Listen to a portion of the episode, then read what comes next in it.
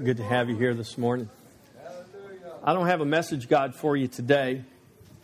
That's okay. If you have your Bible open to 1 Timothy chapter 1.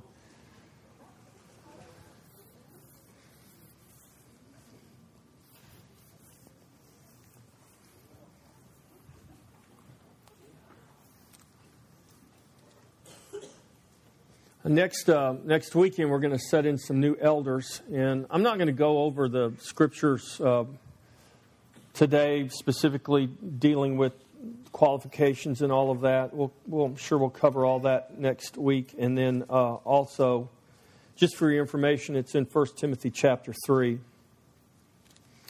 Um, we had our first 101 class um, last Saturday. We'll have another 101 class coming up at the end of this month. And I really would encourage, whether you've taken the past 101, we're really encouraging everyone uh, to take the new class. It's, it's quite a bit different than the old 101 class, uh, and it deals a lot more with specific things to this, to this congregation or this body of believers. And part of that um, class list all the qualifications for offices and, and how we're governed as a church and, and, and all of those things and what we believe about that. And, and, uh, and so it would um, really be to your benefit to take advantage of that. And one of the things we talk about in this class is that ultimately, one of your greatest responsibilities as a congregation is the doctrine of the church. That y- y'all remember on May 21st, we were all supposed to be raptured out of here, but y'all noticed, well, me and my wife were, but we came back. But, uh, but uh, anyways, uh, you, you notice we're all still here, right? And you wonder how uh, a fellow like that is able to deceive millions of people. Well, I'll tell you how. And, and honestly, I don't really put the fault on him. I put the fault on all the people that believed his lie. And, and I don't even think the guy maliciously lied, he's just deceived. And the reason people followed that deception is because they didn't take responsibility for the doctrine of the church. They didn't take responsibility for what they believed. In other words, they never, they never got into the Word of God and really found out or examined his teachings against the truth of Scripture. Um, and so, one of your responsibilities is is to make sure that what I'm preaching and teaching to you is in accordance with that word. Not to just believe everything I say because I'm the pastor and I'm standing behind an aluminum pulpit up here. Our final authority in everything, whether we're standing behind a pulpit or whether we're sitting in a chair, our final authority is the scripture right here. And we all all of us, regardless of our calling, regardless of our position, our function, all of us have to come under the submission to this word. And that is, I believe, the chief responsibility of those that are set in as leaders. The Bible calls elders or bishops or overseers, shepherds, pastors. That, that is their chief function is to make sure that the doctrine of the church is sound, is, is according to truth, lines up with this word right here. And so um, I want to read to you 1 Timothy chapter 1. Let's, let's just begin in verse 1. It says, Paul, an apostle of Jesus Christ, by the commandment of God our Savior and the Lord Jesus Christ, our hope. Now, why was Paul an apostle? Because he just decided one day he wanted to be an apostle? Now, he says, I'm an apostle by the commandment of God our Savior and the Lord Jesus Christ. To Timothy, a true son in the faith. Notice how he qualifies a true son. There can be false sons if there are true sons, right? Just like Jesus in John 15 said, I am the true vine. Well, there can be false vines if there is a true vine. Well, we don't want to be a false son and we don't want to be uh, abiding in a false vine. the writer of Hebrews says if you're legitimate sons, God will discipline you.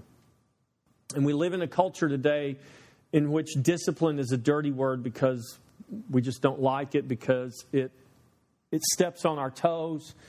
It really communicates that I'm not the one in charge if I am being disciplined by somebody that is above me. That means I'm not, I'm not the one ultimately in charge. And so, but legitimate sons, the Bible says, are disciplined by their father. The writer of Hebrews says, You are legitimate sons in Jesus Christ. Praise God. That's good news, church. It really is good news. That those things are put in the scripture because it provides safety for us. Leaders are set in the church because it provides safety for us. Doctrine was recorded and preserved by the Holy Spirit and by faithful men of God who, who recorded that, those doctrines for the safety of the church so that we won't just be led astray and tossed to and fro with every wind of doctrine because we have a sure hope we have something solid we have something absolute we have a plumb line that that indicates where where we're supposed to be, where we're supposed to be building, and what we're supposed to be doing. And so he goes on, he says, Grace, mercy, and peace from God our Father and Jesus Christ our Lord. As I urged you when I went to Macedonia, remain in Ephesus that you may charge some that they teach no other doctrine, nor give heed to fables and endless genealogies which cause disputes rather than godly edification, which is in faith. Verse 5 Now the purpose. Now, when, when the Bible tells us what the purpose of something is, it's really important for us to pay attention, I believe. Now, the purpose of the commandment is love from a pure heart, from a good conscience, and from sincere faith. Now, I'm going to stop right there and I want to I want to read something to you. We're going to come back to the purpose um, a little bit later, but I, I, want to read something I was. Um, I don't know who this person is, but I found it an interesting little series of articles that this guy, his name is Mike Friesen. And Mike is a young adult who describes himself as a recovering Christian. Um, and he's not anti Christ, he's not anti faith. This is just where this guy is, and he's writing this blog about where he is, and he's pondering some big questions. And I thought it was uh, kind of interesting. When I was in Colorado a couple of weeks ago, this topic came up about the statistics vary, and you'll you'll see that there's a statistic thrown out in this little page I'm going to read to you in just a moment. But but it's safe to say that anywhere from um, two thirds to um, some as high as seven eighths, that's under 20 in this room right now. The statistics are pretty consistent that anywhere from seven to nine out of 10 of you, when you grow up and leave your parents' home, you will also leave the church. That's not a, um, it's not an unheard of thing. It's, but, but there are less and less, fewer and fewer of you who are returning to the church after you mature a little bit and, like they used to say in the old days, sow your wild oats and all that stuff. Personally, I don't think that uh, people have to do that, nor should they do that. Uh, again, if we follow what the Scripture declares. But some will, even if parents do follow what the scripture declares. Uh, well, let me read this to you. It's a, kind of an interesting little thing. Why the church is losing my generation. This is part one of like a four or five part thing he, he wrote. And in, uh, anyways, being a young adult is difficult in this day and age. If it isn't difficult enough going through one of the largest sociological changes in the way we think, relate, and create, and we have to cope with the fact that we will never make as much money as Snooki or the situation. Now, if you know who Snooki and the situation is, you probably see, I have no clue who Snooki and the situation is. But some of you probably do. Uh, while the driving forces, with the driving forces of social media, financial crisis, and other contributing factors, we are experiencing one of the greatest transitions in history and this has hit the church very hard. More than 80% of young adult Christians who attend church during high school, at least bi monthly, have stopped altogether. Numbers show that while this is a normal cultural trend that people tend not to go back to church until they have families or get married, even this number is dropping off significantly. I myself have been part of this group. Part of this is because I am highly introverted. And after spending time each week with the relationships with my job, relaying back and forth with people in the, uh, in the nonprofit that I'm blessed to be a part of, and doing my best to maintain and grow the relationships I am in, I have very little social energy left in me. Another reason is the fact that I am a recovering Christian. I have found myself bouncing from church to church on and off for years.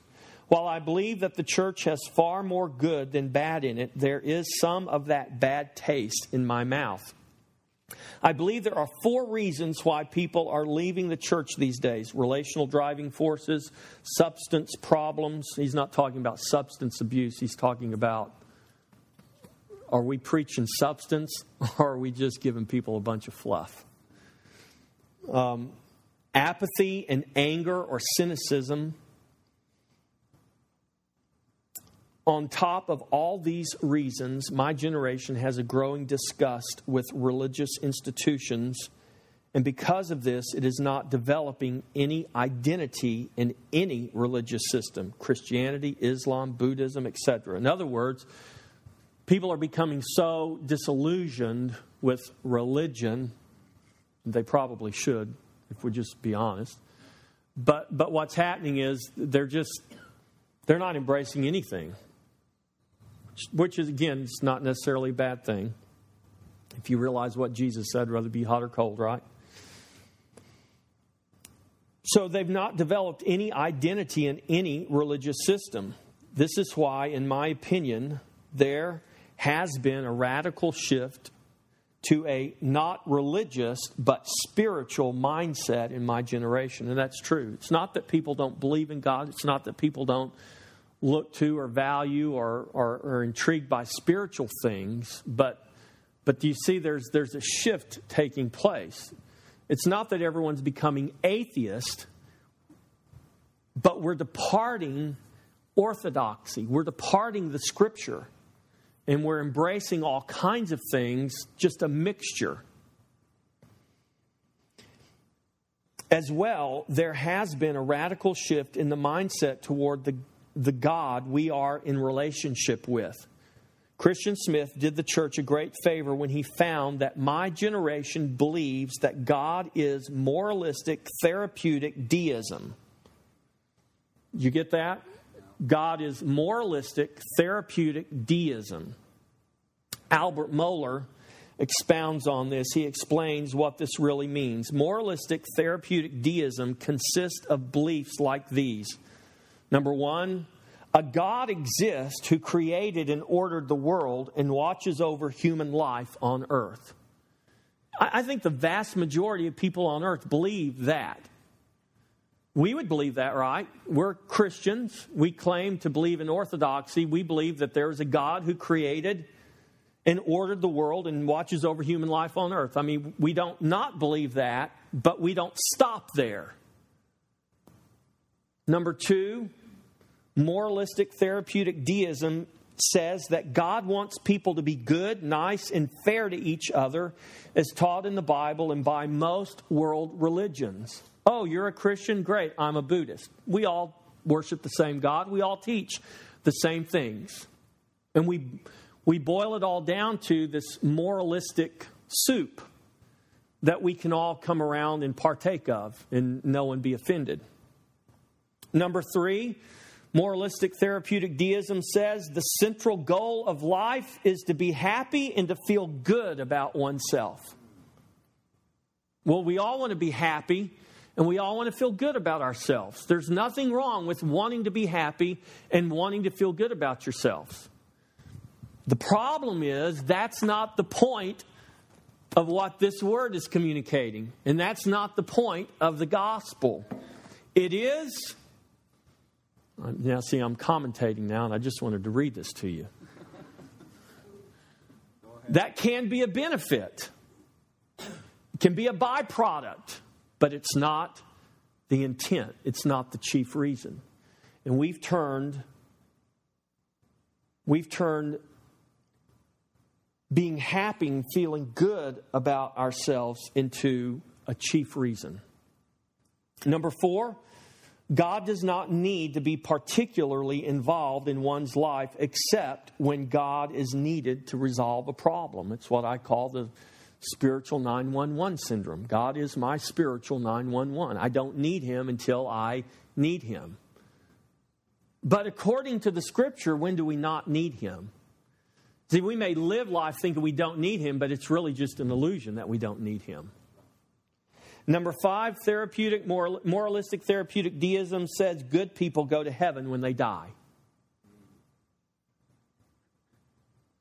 These are things that we all want to believe, and, and it's very convenient for us to embrace. This is what the world is, this is what our spirituality is morphing into. Now, it's nothing new. These are not new things. Solomon said in Ecclesiastes, there's nothing new under the sun. So none of these things are new. People have believed such things since the beginning of, of, of the human race. I, I really believe that. Many of these views don't make God very interactive and do not cooperate with much of church history, the writer says. Well, they don't cooperate with the scripture either. With all of this happening, it's not hard to see why the church is losing my generation. We either give up on faith altogether He's talking about his generation. We either give up on faith altogether or we stay a Christian but aren't a part of any form of community. I'll endure because I don't want to go to hell. Or we are amongst a very rare few who are happily engaged. Then he asked some questions there, which I won't go into, but I thought that was kind of an interesting. Um, I think it, it probably is a pretty fair description of where a lot of people are. Now, he's talking about his generation, he's talking about young adults, but I'm going to tell you what, uh, it's not just young adults. Now, everybody's alarmed about the statistic about young adults, but it's not just young adults, it's old adults too. A recent study by a guy named Brent Beemer, who was formerly a senior fellow at the uh, uh, Heritage Foundation, uh, just did a study, and, I have not read the book, so I'm not advocating the book, but this information, this quote comes from a study by him and a, a fellow named Ken Ham. Ken Ham, if you, he's the guy who there's a program called Answers in Genesis, I believe. He's a creation scientist, and, and uh, he partnered with this guy Brent Beemer and and wrote a book, which is basically about uh, I can't remember the name of the book. I'm sorry, I didn't write it down, but uh, basically what Brent Beemer and Ken Ham are saying, you're not losing your kids in college when they go to college because professors are teaching them evolution. You've lost them in elementary school. Yeah, right. And it's not because I don't, I'm not going to put it on the public school system because it's not the public school system's fault. Because it's not the public school system's responsibility to raise our children, it's our responsibility to raise our children. It's not the church's responsibility to raise your children, it's your responsibility to raise your children. But somehow in our culture, we've bought into this idea that public schools are supposed to teach our kids and, and do all this stuff. And then if I send my kids to public school for 12 years, then they're going to grow up and they're going to be model citizens. Really? Or if I send my kid to church every week and make him go, Man, when we used to run the bus, we had parents that would send their kid, they would make their kids come on Wednesday night. But do you think those parents would be in church? Uh uh-uh. uh But they wanted that kid to be here. Now, did they really want them to be here because they wanted that child to learn something, or maybe they just wanted those kids out of their hair, out of the house, so they could uninterruptedly do whatever they want to do? I don't know. But we had a lot more kids coming without their parents than with their parents. Parents, you can make your kids go to church every week, multiple times a week, and, and you're not doing them any favors because it's not a magic bullet by doing that. So this recent study finds that two thirds, their number is two thirds. The other number was 80%. There's numbers as high as 96%. Two thirds of young people now regularly attending, not bi monthly, but they regularly attend evangelical churches. These are churches that supposedly believe in the inerrancy of the scripture. These are people that profess not to just believe in God, but these are people who profess to be born again. These are born again believers. They're saying that two thirds of young people now regularly attending evangelical churches will leave the church when they move into their 20s. The study finds the church youth already are lost in their hearts and minds in elementary, middle, and high school, not in college, as many assume. Now, why is that? Well, I have a lot of opinions, but everybody has an opinion, right? Let's go back to these five points that I found real interesting this, what's called moralistic therapeutic deism. This first point a God exists who created and ordered the world and watches over human life on earth. What kind of God is that? It's a God that's uninvolved in his creation. So he got the ball spinning and then he just kind of steps back and lets it go. And if he needs to step in, he'll step in and give it a twist every now and then. That's not the God of the Bible. How about this? God wants people to be good, nice, and fair to each other as taught in the Bible and by most other world religions.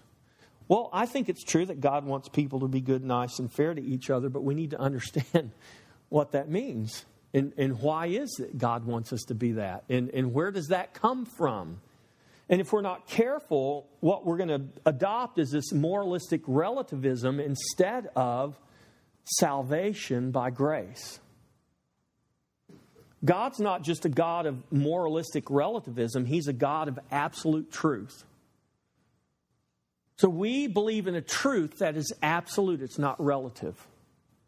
I'm not going to just become a drop that's going to be absorbed into the, you know, the ocean of humanity or like the Buddhists believe. We get to come back and do it again if we don't get it quite right the first time. So it's not, it's not a moralistic relativism, it's, it's an absolute truth that we believe in. Or this, this notion that the central goal of life is to be happy and to feel good about oneself. Do you know what that is? That says, I am God and I am the center of my universe, and life revolves around me. And we sang a song earlier. It was the last song we sang, I believe before we did communion. It was the Hillsong. In, in one of the verses says, Break my heart for what breaks yours. God, break my heart for what breaks yours. Does our heart break for the things that breaks God, God's heart?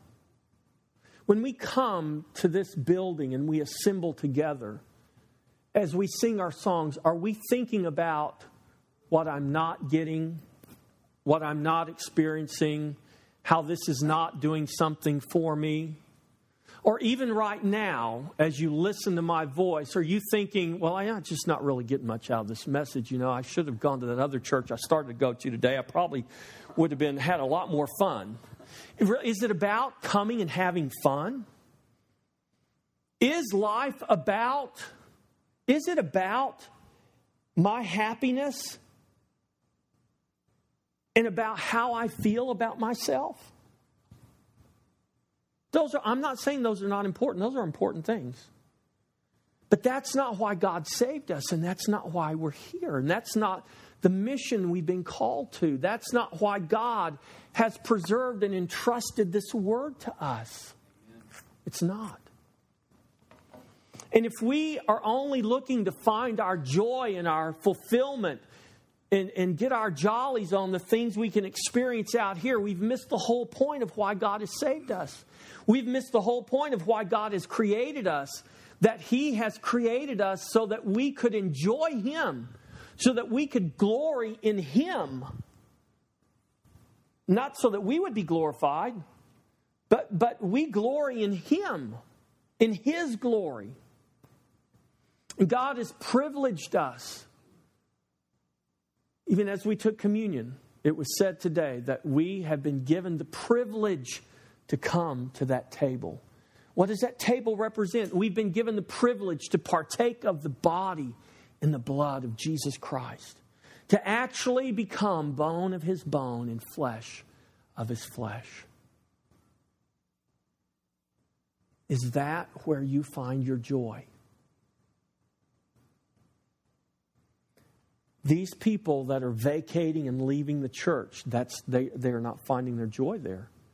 They don't equate God and the church to that. They don't think of the church in that way. And I'm not saying it's their fault. As a matter of fact, I'm saying it's our fault. This is why Paul charged Timothy with what he charged him. This exodus from the institutionalized church is a result of bad doctrine. It's a result of wrong motives. It's the result of plans and methods gone awry. God doesn't need to be particularly involved in one's life except when God is needed to resolve a problem. This is not a God who is sovereign, this is a God who is reacting to man. Do you really want to worship a God that reacts to you, or do you want to worship a God that is sovereign? sovereign? You might not know the answer to that question, but I promise you the correct answer is you want to worship a God who is sovereign, not a God who is up in heaven reacting to everything that man is doing. That is not the God you want to worship because he is not a God. He is a figment of man's imagination and a creation of man. And that is not the God of the Bible. But yet, our belief systems, that's who we're turning God into. Good people go to heaven when they die. That is the opposite of justification by faith. The Bible says there are no such thing as good people. Romans 3 there are none good, no, not one. That's pretty clear, isn't it? There are no good people that go to heaven. There are only redeemed people that go to heaven. That's it. And redeemed people were not redeemed because they were good. Redeemed people are redeemed because Christ is good. God is good, and in his goodness, he redeemed men who were not good. In the near future, I think I'm going to do a series on the justice and the mercy of God. You know what justice says we all deserve, don't you? And none of us, none of us escape. None of us are good enough to escape the justice of God. But God, in His mercy, has allowed some to experience His life, His eternal life, though none of us deserve it.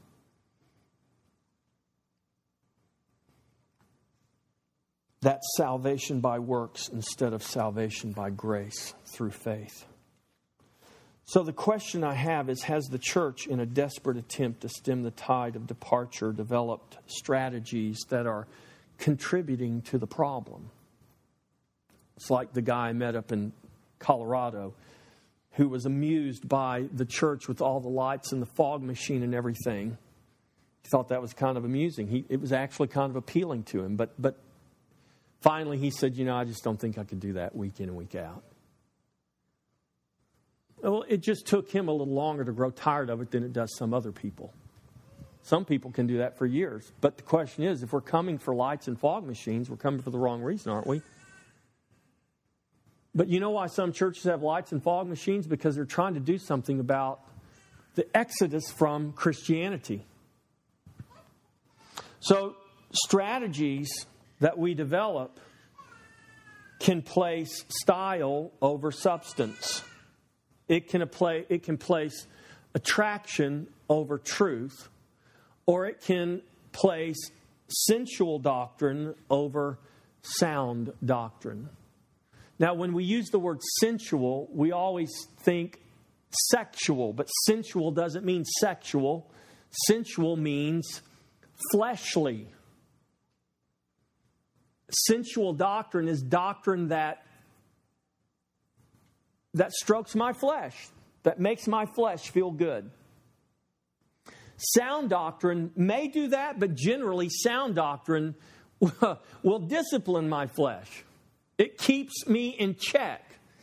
Now, see, the problem is in, in the 45 minutes that I have to speak today, and I've only got 15 minutes left, everything I'm saying really, in some ways, can have, well, it not can have, it may have to you a negative connotation. Because we're taking all of this and we're condensing it down into this very small section of time in which I'm communicating to you. But the reality is, this is the danger. This is why we need the whole counsel of God. Because the point of sound doctrine, though it may discipline my flesh sometimes, the, the point of it is not for my, just my discipline. The point of discipline is so that I can be a legitimate son and experience the blessings of my Father. Jesus said to his disciples just before his arrest and crucifixion, I tell you these things that my joy may remain in you and that your joy may be full. God has written everything and recorded everything in this Bible and has given to us so that ultimately our joy may be full. Well, where is our joy full? It's full in Him. But if we're looking for joy, and we don't even really know what the difference between joy and happiness is, and there is a difference. Happiness can be dependent on your circumstances. Joy has nothing to do with your circumstances. You can be in the worst of circumstances and still experience joy, but you might not be happy about your circumstances. And so, style, attraction, and sensual doctrine can all have a form of godliness, but they deny the power, for these are not the basis of the gospel. But substance, truth, and sound doctrine describe the gospel, which the Bible calls the power of God to salvation. And, and, and, and who is the gospel? Christ is the gospel. And so the scripture declares that Christ is the substance, He is the truth, and He is the foundation of all sound doctrine. He is the one that determines what is sound and what is not sound. He, that's why the Bible calls him the chief cornerstone. You build according to that cornerstone, and your building is going to be square. If we preach and teach and establish what we do as a congregation, as churches, according to Christ, the chief cornerstone, then we're going to be square. Now, see, that's a, see, some people that's a bad thing. Who wants to be square? I don't want to be square. I want to be cool, right? No, you want to be square, okay? You don't want to be cool. You want to be square. You want to be lined up with Christ, the chief cornerstone. First Timothy, you're there, right? Y'all found that because I read some scripture from it. Verse 16 says, however, First Timothy 4, uh, verse 16, chapter 1. I'm sorry, chapter 4. 1 Timothy 4 16. Take heed to yourself and to the doctrine. Continue in them, for in doing this you will save both yourself and those who hear you. Now, let me give you an example of taking a scripture out of context. If you just read that scripture alone, you might think that you're working for your salvation. And if you're not careful, you're going to you're going to end up not saving yourself. Does the Bible teach we save ourselves? No. So this isn't talking about your eternal salvation. It's talking about now. This can't affect your eternal salvation if you're not already saved. Let me explain to you. Who is Paul talking? He's talking to Timothy, who is a true son in the faith. So he's not calling the questions Timothy's salvation here, but he's telling Timothy something as an as a shepherd over this congregation, as one who is setting in elders and setting in leaders. And he's saying, You need to set these guys in for a purpose. And I hope we get to the purpose today, but I'm running out of time really quick.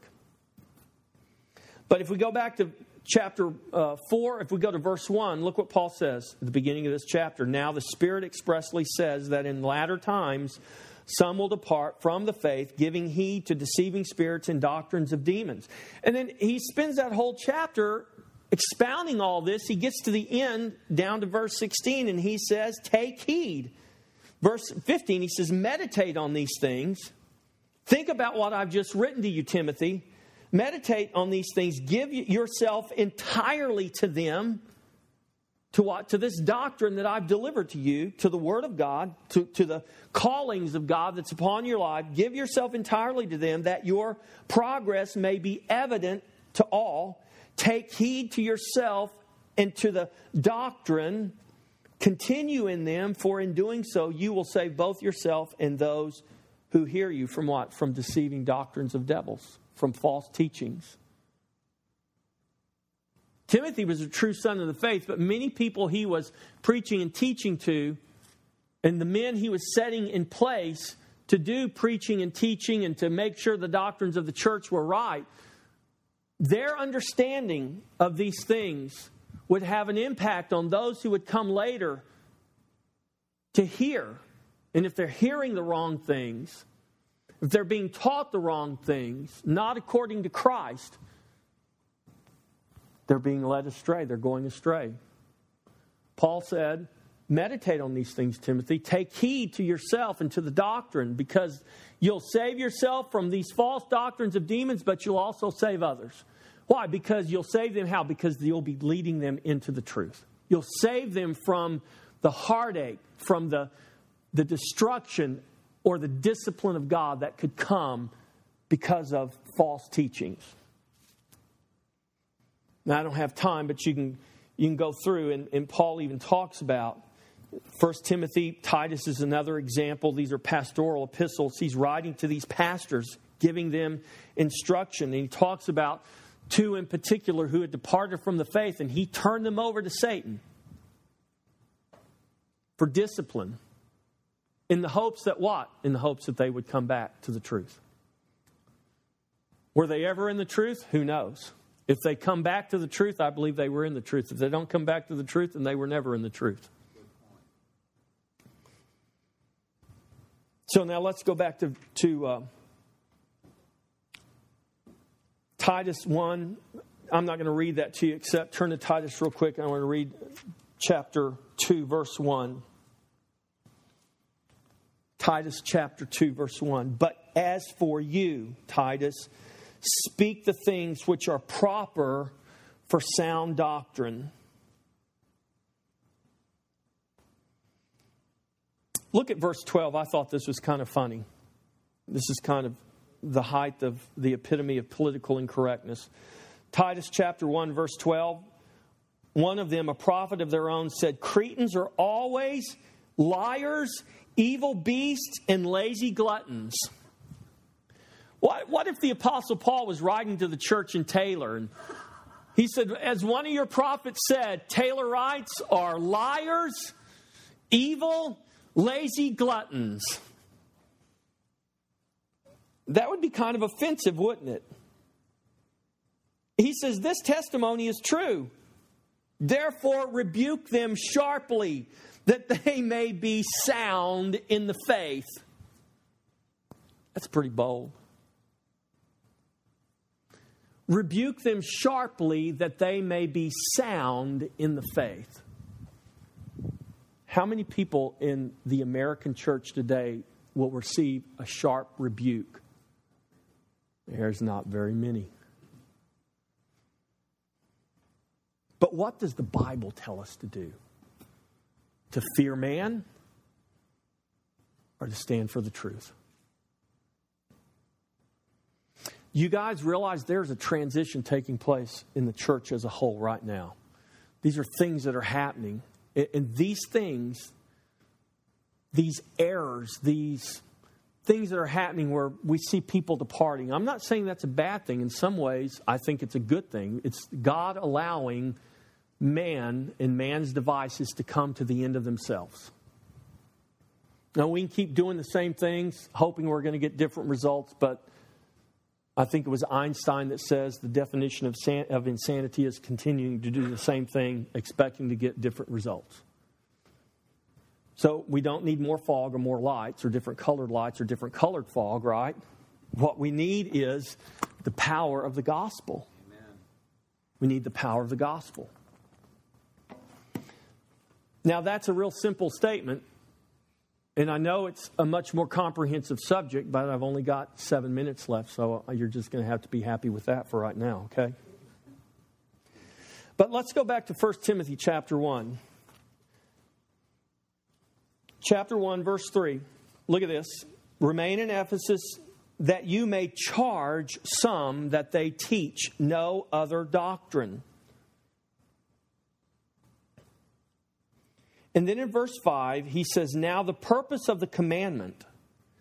That word commandment links directly to that word charge in verse 3. It's not the word used for commandment when speaking of the law or the Ten Commandments. It's the word commandment that whose root is that word up in verse 3, who, the charge. I charge you. And so we could say it like this Now, the purpose of the charge that I've given to you, Timothy, here's the purpose of the charge to teach those, to encourage those to teach sound doctrine. The purpose of this charge is this it is love from a pure heart, a good conscience, and sincere faith. The charge, the purpose of the charge I'm giving to you is love from a pure heart, a good conscience, and sincere faith. Love from a pure heart. What, what is love? Who is love? See, we believe love is an emotion, but what does the Bible tell us? Love is a person. You abide in love, you abide in God, for God is love. Love is the first fruit of the Spirit Love is the chief manifestation of the life of Christ in us. And so, love from a pure heart is God's love manifest as the fruit of His Spirit, springs from a heart that has been made pure, made clean, made clear. By who? By God Himself. You or I don't have the power to cleanse our hearts. Matter of fact, the Bible says our hearts are stone cold hard, and only God has the power to give you a heart of flesh. He, he's the only one. And that is the only heart, the new heart that God gives us, that's the only heart His love can come from. It's the heart He alone can give us. So, the purpose of the charge is love from a pure heart. It's a good conscience. A good conscience is one that leads its owner to obey the word of God. This word good is linked to the, to the concept of righteousness. We need to think in a deeper way than we would normally think in our normal way of thinking. This word good is akin to the word for righteousness because we have been made righteous by God where? in Christ. You're not righteous because you worked to become righteous. You're not righteous because you've learned how to not do some things and do other things. He who knew no sin was made sin for us that we might become the righteousness of God in Him, in Christ. So God made us righteous by giving us His very own righteousness, right? So because we have been made the righteousness of God in Christ, our good conscience will lead us where? In obedience. True faith will lead us in true obedience. It doesn't mean we don't ever make mistakes, it doesn't mean we never fall, we never fail. But we don't live in a fallen state. We don't live in our failure. We don't practice our failure. That's not what defines our life. We may become downcast, we may fall down, but I'm telling you what, the Good Shepherd's there, God is there to pick us up. Why? Because our heart, because of our heart, because of what He has done in us. So, this is the purpose of the charge love from a pure heart, a good conscience, Sincere faith. If you have a King James, it says unfeigned faith. How many of you know what the word unfeigned means? Didn't think so. Well, Jolene does, but she was an English major, and here's an educator. But most people don't know. Well, it does mean sincere. It's an interesting word. It's a word that, that speaks of an actor. So in the Greek theater, you had actors, and they come out in their, they're masked. They have a mask on, they have a costume on. They, they have, are pretending to be someone they're really not. What Paul is saying is the purpose of the charge, the purpose of sound doctrine, the purpose of the Word of God, the reason it is so important for us to hold to the truth is because if we don't, that is the only way, holding to the truth, that truth, that power of the gospel is the only way that we can come into a unfeigned, a real, a sincere faith, not an impostor you know, there are a lot of people that come to church every week and they have a mask of faith on. And they think, or maybe they, they believe they're in faith because they came to a church building.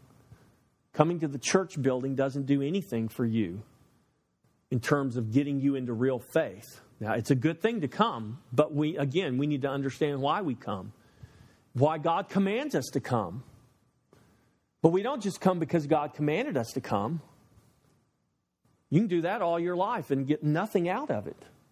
Why do you think so many people are leaving the faith? Because they've come for all of their lives and got nothing out of it. Many of them came simply because their parents made them come. And when mom and dad don't have power over me anymore, guess what? I'm not going to go. Because I got nothing out of it, because it wasn't real to me.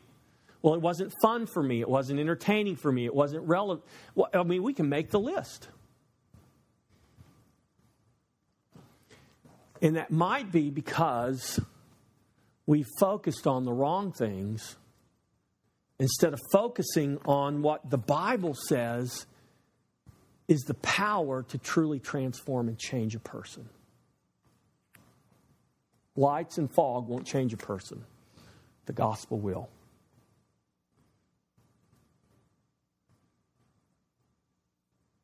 Now, I went and saw Pirates of the Caribbean and I loved it.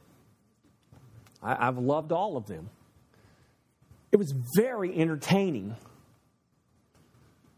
So I went to the movie to be entertained, and I was entertained, and I loved it. And when the next one comes out, I'm going to go see it too. Now, I'll just tell you this I love coming to church because when I come to church, I, I have fun. I enjoy it, whether I'm preaching or not preaching.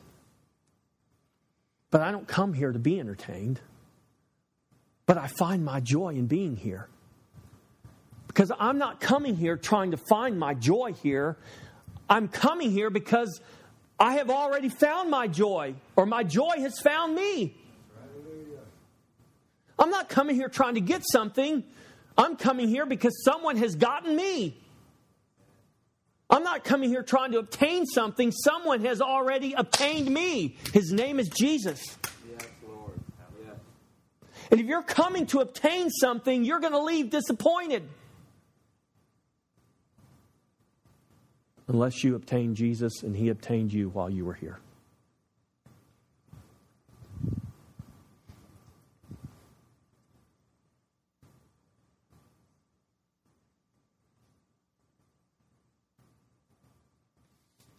Sincere faith, unfeigned faith. It is faith that is not false not wearing a mask, not acting, but sincere, real, and true.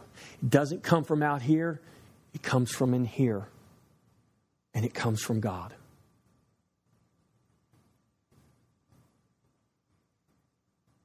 And I think it would benefit the church if we would challenge people more often to examine their faith.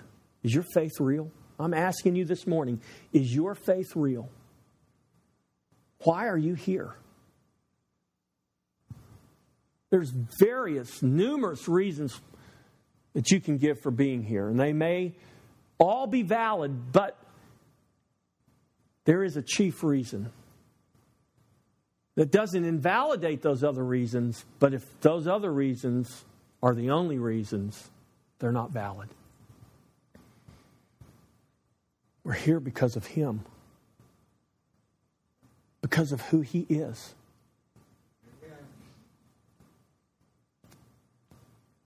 Sincere faith. Are you wearing a mask? Are you acting? Is it real? Is it true? It is the preaching and the teaching of the gospel alone, the substance, the truth, and the sound doctrine of Christ that has the power to produce love from a pure heart. It is only the gospel that has the power to produce a good conscience. It is only the power of the gospel that can give you unfeigned or sincere faith. That's it. This is why we are charged to teach no other doctrine. This is the charge Paul gave to Timothy. I charge you to charge those teachers that they teach no other doctrine. And the purpose of this charge, the purpose of this commandment, is love from a pure heart, a good conscience, and a sincere faith. Those are the products, not the wages, not the works, but the product of the life of Christ in me and the life of Christ in you. You are, I am, we all are a work in progress. So don't go looking at someone and comparing them to you or to somebody else or compare yourself to somebody else. The only measure we're to measure ourselves with is Jesus Christ. And when we measure ourselves with Jesus Christ, we understand that He is the one bringing the increase. He knows how to grow the tree, He knows how to bring the fruit. But we need to ask ourselves, church, is what we have real? Is it sincere? These statistics, in some way, should trouble us. But in other ways, they should not trouble us. If we understand that God is the sovereign, and if God is allowing what man has built to tumble down and come to nothing, then so be it. That's what needs to happen. But if that's what we believe, and that is what I believe, if that's what we believe, we need to stand ready and be ready with sound doctrine, with substance, with truth, because that is the only thing that is going to truly transform all of these people that are out there searching for who knows what. They don't even know what they're searching for. You got people sitting in this building right now who don't know what they're searching for, but they're searching for something. And you might not even know what the answer is, but I'm going to tell you what the answer is. The answer is Jesus Christ. That's the answer. And you can look all your life in every place you can imagine, but until you look to Jesus, it will all come to nothing. It will all be futile. You will be like this guy. You will become one day a recovering Christian.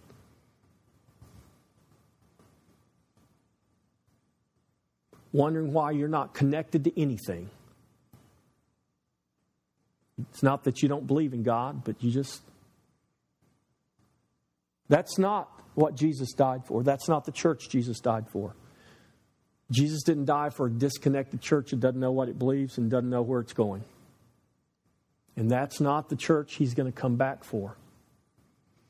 And the, tr- the process and the transition that's taking place right now is a process I believe, of what Ecclesiastes says. There is a tearing down before there is a building up.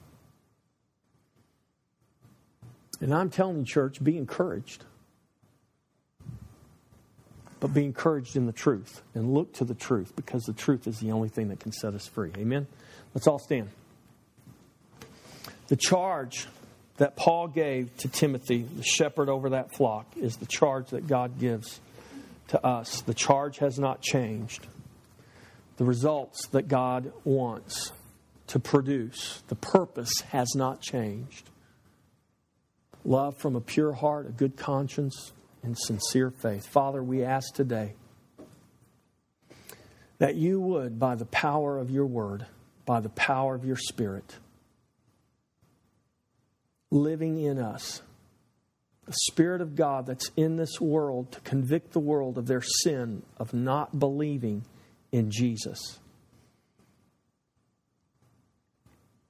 Lord, for those that come week in and week out to churches all over this land who do not have a sincere faith, Father, I pray that you would cause them to be challenged. Lord, for those that may be in this building here today that come week in and week out and do not have a sincere faith, I pray, Father, that you would cause them to be challenged.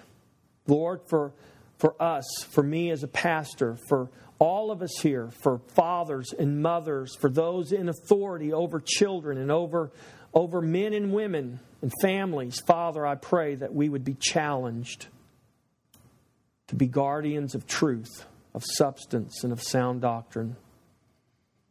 That, Lord, we would look to you for the wisdom that we need.